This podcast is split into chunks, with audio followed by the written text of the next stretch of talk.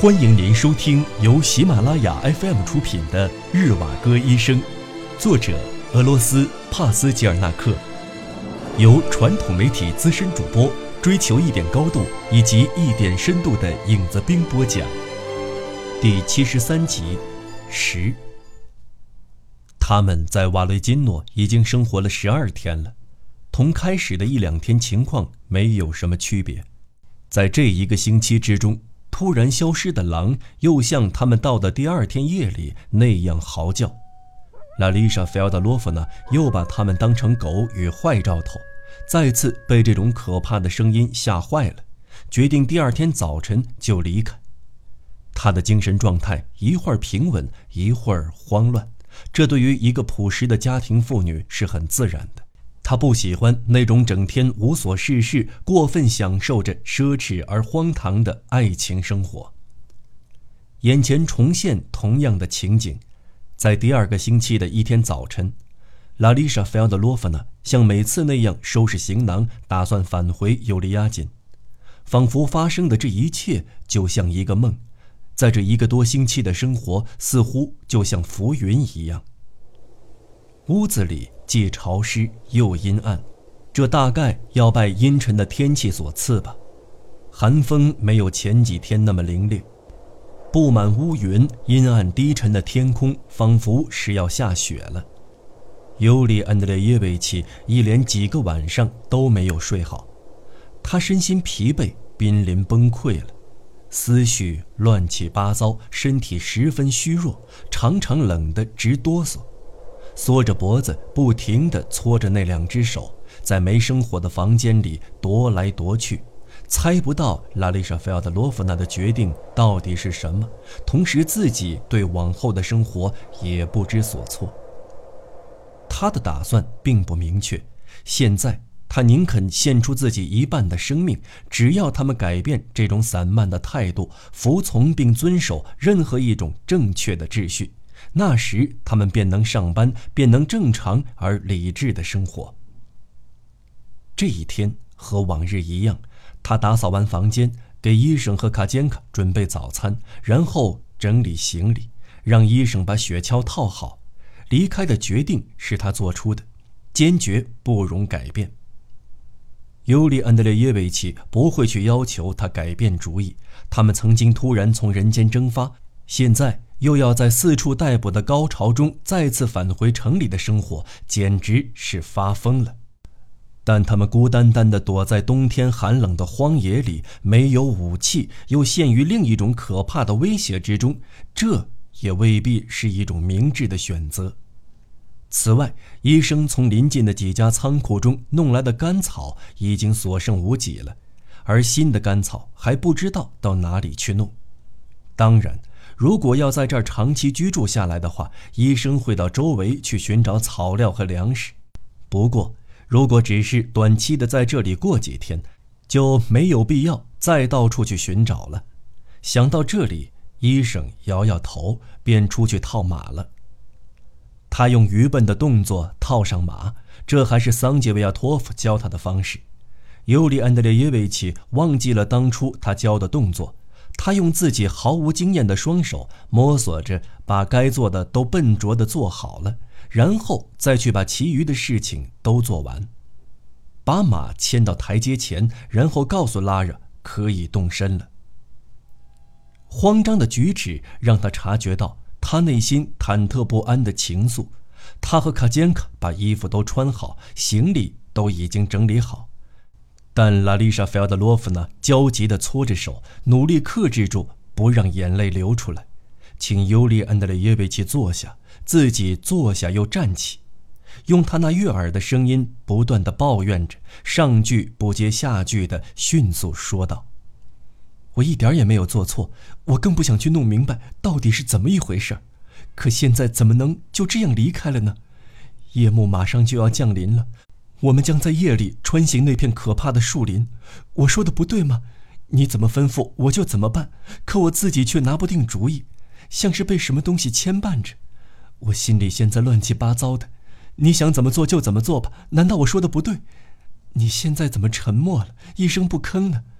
我们的大脑一整个上午都是处于混乱的状态，半天的功夫不知道都用到什么事情上去了。相信明天再不会发生此类事件，以后我们会更加谨慎小心一点。我说的不对吗？要不我们再在这里住上一夜，明天天一亮，大家早点起床，六七点钟的时候大家就准备出发。你说呢？你把炉子的火烧好了，还能利用一个晚上的时间多写点儿我们在这儿再住一晚上。哎，这多么不容易，多么不可思议！你怎么不回答？什么事情我又做错了？我是个多么不幸的女人呐！你又言过其实了。黄昏离现在还早着呢，天色还早，随你的意吧。我们再在这里住一晚，但你必须得安静点儿你看你自己情绪多激动。是啊，先把行李打开，然后再把皮袄脱下。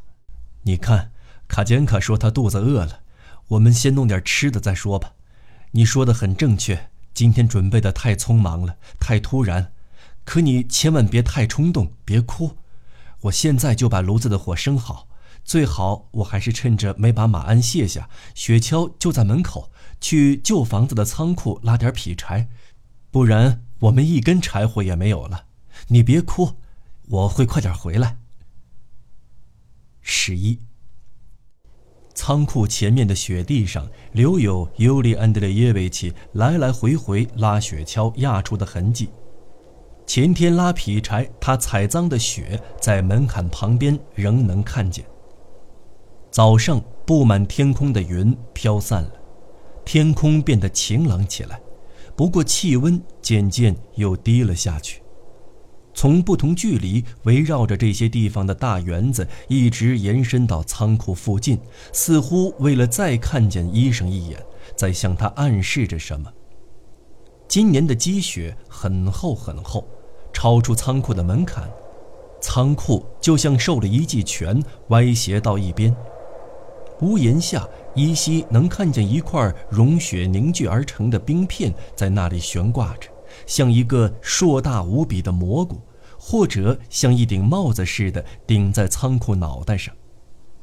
站在屋顶突出的地方看过去，天边挂着一弯新月，像一把利刃戳进雪里，沿着月牙的边缘散发出昏暗的黄光。尽管现在是白天，却更显得明亮。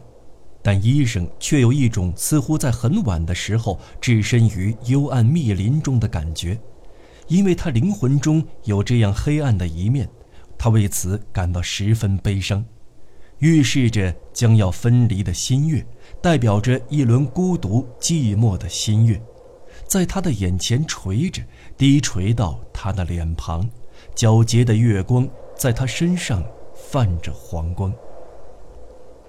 尤里安德烈耶维奇感到十分疲倦，身体都有点站不稳了。他把劈柴从仓库里往雪橇上扔，尽量每次抱少点不像前几次那样。就算戴着手套去抱那些被雪冻上了的木柴，也会被冻得两手生疼。速度加快了，但那样仍然没有让他暖和起来。他身体里面像是有什么东西。停滞不前，脱离轨迹了。他用最恶毒的语言诅咒自己这坎坷的命运，虔诚地祈祷上帝保护这位淳朴的、花容月貌的女人的生命。而新月仍然低低地悬挂在天空上，说发光也没有那么光亮，说闪耀也没有那么闪耀。马突然把头转向他们来的方向，抬起头嘶叫起来。开始时是胆怯而低声的叫唤，后来却高昂而自信。他到底是怎么了？医生思索着，怎么突然这么激动？这不像是受到惊吓的状态。马要是受了惊吓，是不会嘶叫的。真是胡闹。他应该不会是闻到狼的气味就嘶叫起来，傻到让他们知道这里吧？看他是多么愉悦啊！看来是提前知道自己快要回家了，也想念家了。等一会儿就要启程了。您正在收听的是由喜马拉雅 FM 出品的《日瓦戈医生》。尤里安德烈耶维奇四处捡了一些碎木头片和桦树上撕下来的像被火烤熟了的卷起来的树皮，把它们一起都堆放在雪橇上，这样在家里生火时就不用担心没柴引火。他用粗席把劈柴牢牢包好，在周围用绳子紧紧捆牢，然后全都堆放在雪橇旁边。随着劈柴一起运往米库里钦家的仓库。马突然慌张地嘶叫起来，从对面远处传来相回应的马嘶声。这会是谁的马？医生迟疑了一下，想到：我们本以为瓦雷金诺人迹罕见，现在我们是想错了。他一点也没有想到，这些是他们的客人。从米库里钦的庄园处传出的阵阵马嘶声。就在他们住所的门前，他急忙赶着雪橇来到米库里钦庄园的杂物房旁边，穿过被掩盖了的住宅后面的小山坡，住宅前面的房子被遮挡的一点儿也看不见。他不快不慢地一点儿一点儿把劈柴扔进仓库，然后卸下马鞍，把雪橇拖进仓库里。马被牵进旁边冰冷的空马厩内，然后把绳子拴在墙角的柱子上，因为那儿相对于别处风小点儿。接着从仓库里抱出几捆干草，全部都扔进倾斜的牲口槽里。他百思不得其解地往家的方向走去。台阶旁边停放着一辆套好的大雪橇，一眼就能认出这是一辆农民用的宽雪橇。坐起来很舒服，雪橇前面套着一匹膘肥体健的黑色公马，一位小伙子穿着一件漂亮的紧腰长外衣，围着马一直晃来晃去的，时而拍拍马的两肋，时而看看马蹄上的巨毛。日瓦格从来没见过这个人。从屋里传出来一阵阵喧哗声，他没想过要去偷听里面所说的话，他一句也听不清。尤里安德烈耶维奇逐渐放慢了脚步，突然停住了，站在那里一动不动。他们所说的话，他一句也没有听明白，但他听见了科马洛夫斯基、拉让还有卡坚卡的说话声。他们估计是待在靠近门口的第一间屋子里。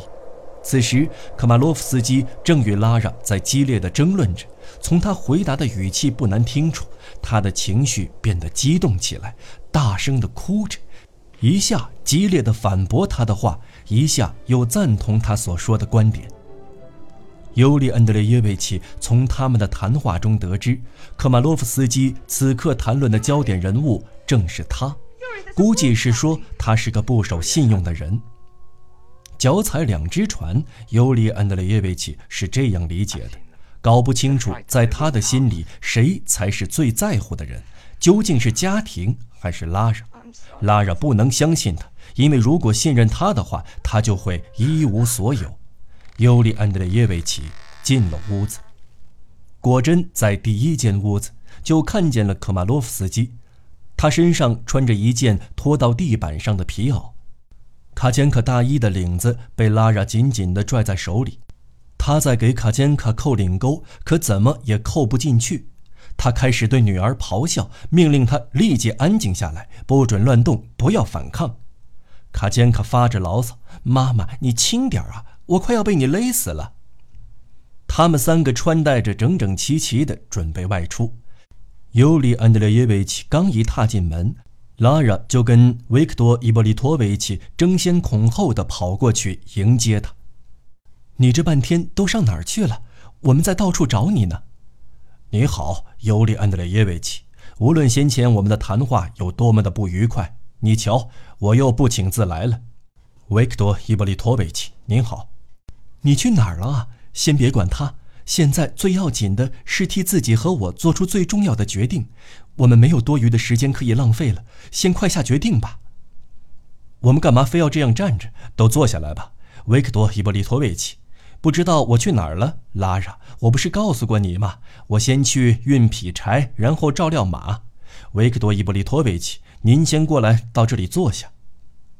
你怎么一点也不觉得惊讶呢？我们曾经为他的离开而懊悔过，我们后悔没有接受他的建议。如今他就站在我们的面前，而你却无动于衷。这一次，他带来了使人更为震惊的新消息。维克多·伊布利托维奇，请您把新消息告诉他吧。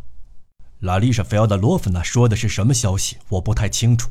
但我想说的是，我可以对外宣称我已经离开了。实际上，我多留了几天，为了给您还有拉丽莎·菲奥德洛夫娜更多的时间重新考虑那件事儿。几番思量后，也许你们不会再做出如此轻率的决定。眼下已经没有多少时间可以再去考虑了，离开的最好时机就是现在。明天一早。还是让维克多·伊布利托维奇亲自来告诉你吧。能等一下吗，拉让？非常抱歉，维克多·伊布利托维奇，为什么不把皮袄脱下呢？把外套脱下，我们一起坐着聊一会儿。谈话应该是轻松的，而不是严肃的事儿。怎么能匆匆忙忙地做出决定呢？对不起，维克多·伊布利托维奇，我们争吵的范围蔓延到了灵魂深处的某些敏感的地带。关于这些私事的分析，让人感到可笑，不太适宜。我没有想过要跟你一起离开。拉丽莎·菲奥德罗夫娜的情况不一样。当我们所考虑的事儿并不是一类事儿的时候，我们才醒悟到，我们并不是孤零零的一个人，而是两个人，各自掌控着各自的命运。我觉得拉莎，尤其是在为卡坚克考虑的这件事儿上，要更加的谨慎和周密。拉莎一直都是这样做的。重复着这件事儿，但前提是你必须和我们一起离开。我和你一样无法想象我们的分离，尽管如此，我们得强迫自己为之做出牺牲，所以没必要再去谈论我是否离开的问题。可你一点情况也不知道呢，你还是先听他说明早。维克多·伊布利托维奇。很明显，拉丽莎·菲奥德洛夫娜是要我再重复一遍那个新消息。尤利亚锦有一列远东政府的专列，昨天他是从莫斯科开过来的，明天还得继续往前开。这列火车是我们交通部的，其中有一半车厢挂着国际卧车的牌子。我不得不坐这列火车走，他们为我的助手也留了位子。我们的旅行会非常舒适而又愉快。这种好机会要是错过了，是不会再有的。我知道您可不是那种信口开河的人。您经过反复的思考后，也还是不会跟我们走的。我心里早就知道了。您这次得为拉丽莎·菲奥德洛夫娜做出让步。您听好了，如果您不陪她一起走，她是一步也不会离开的。因此，请您跟我们一起离开吧。就算不去海参崴，到尤利亚金也可以呀。总之，先到了那儿再说。您同意的话，我们得立即启程了，没有时间可以再耽搁了。我带来了一个人，我可不会驾雪橇，雪橇无法坐下五个人。要是我没有猜错的话，桑杰维亚托夫的马应该还在您这儿。您刚才说用它去拉劈柴的马鞍还没有卸下来吧？这您就说错了，马鞍已经被我卸下来了。那您赶快再去把马鞍套上啊！我的马车夫可以帮您。算了吧，您的雪橇还是一边待着去吧，一起挤一下我的雪橇。您不能再磨蹭了，把生活必需品带上，房子就别锁了。得先拯救小孩的生命，而不是为这间房子配钥匙。您的意思我不是太明白，维克多·伊波利托维奇。您说的好像是我答应了要跟您一起走似的。拉拉，你要是也这么想的话，就跟他一起走。房子用不着你们来担心，我又没走。你们离开之后，我会把这里打扫得干干净净的，再给门安上一把锁。你说的这是什么话呀，优了！你胡说八道的想干嘛呀？你说的这叫什么话呀，优了！你胡说八道的想干嘛？你说的这些话，就连自己也无法接受吧？什么叫如果拉丽莎·菲亚德洛夫娜已经决定了的话，你心里跟明镜似的。只要你不走的话，拉丽莎·菲亚德洛夫娜又怎么可能做出任何决定呢？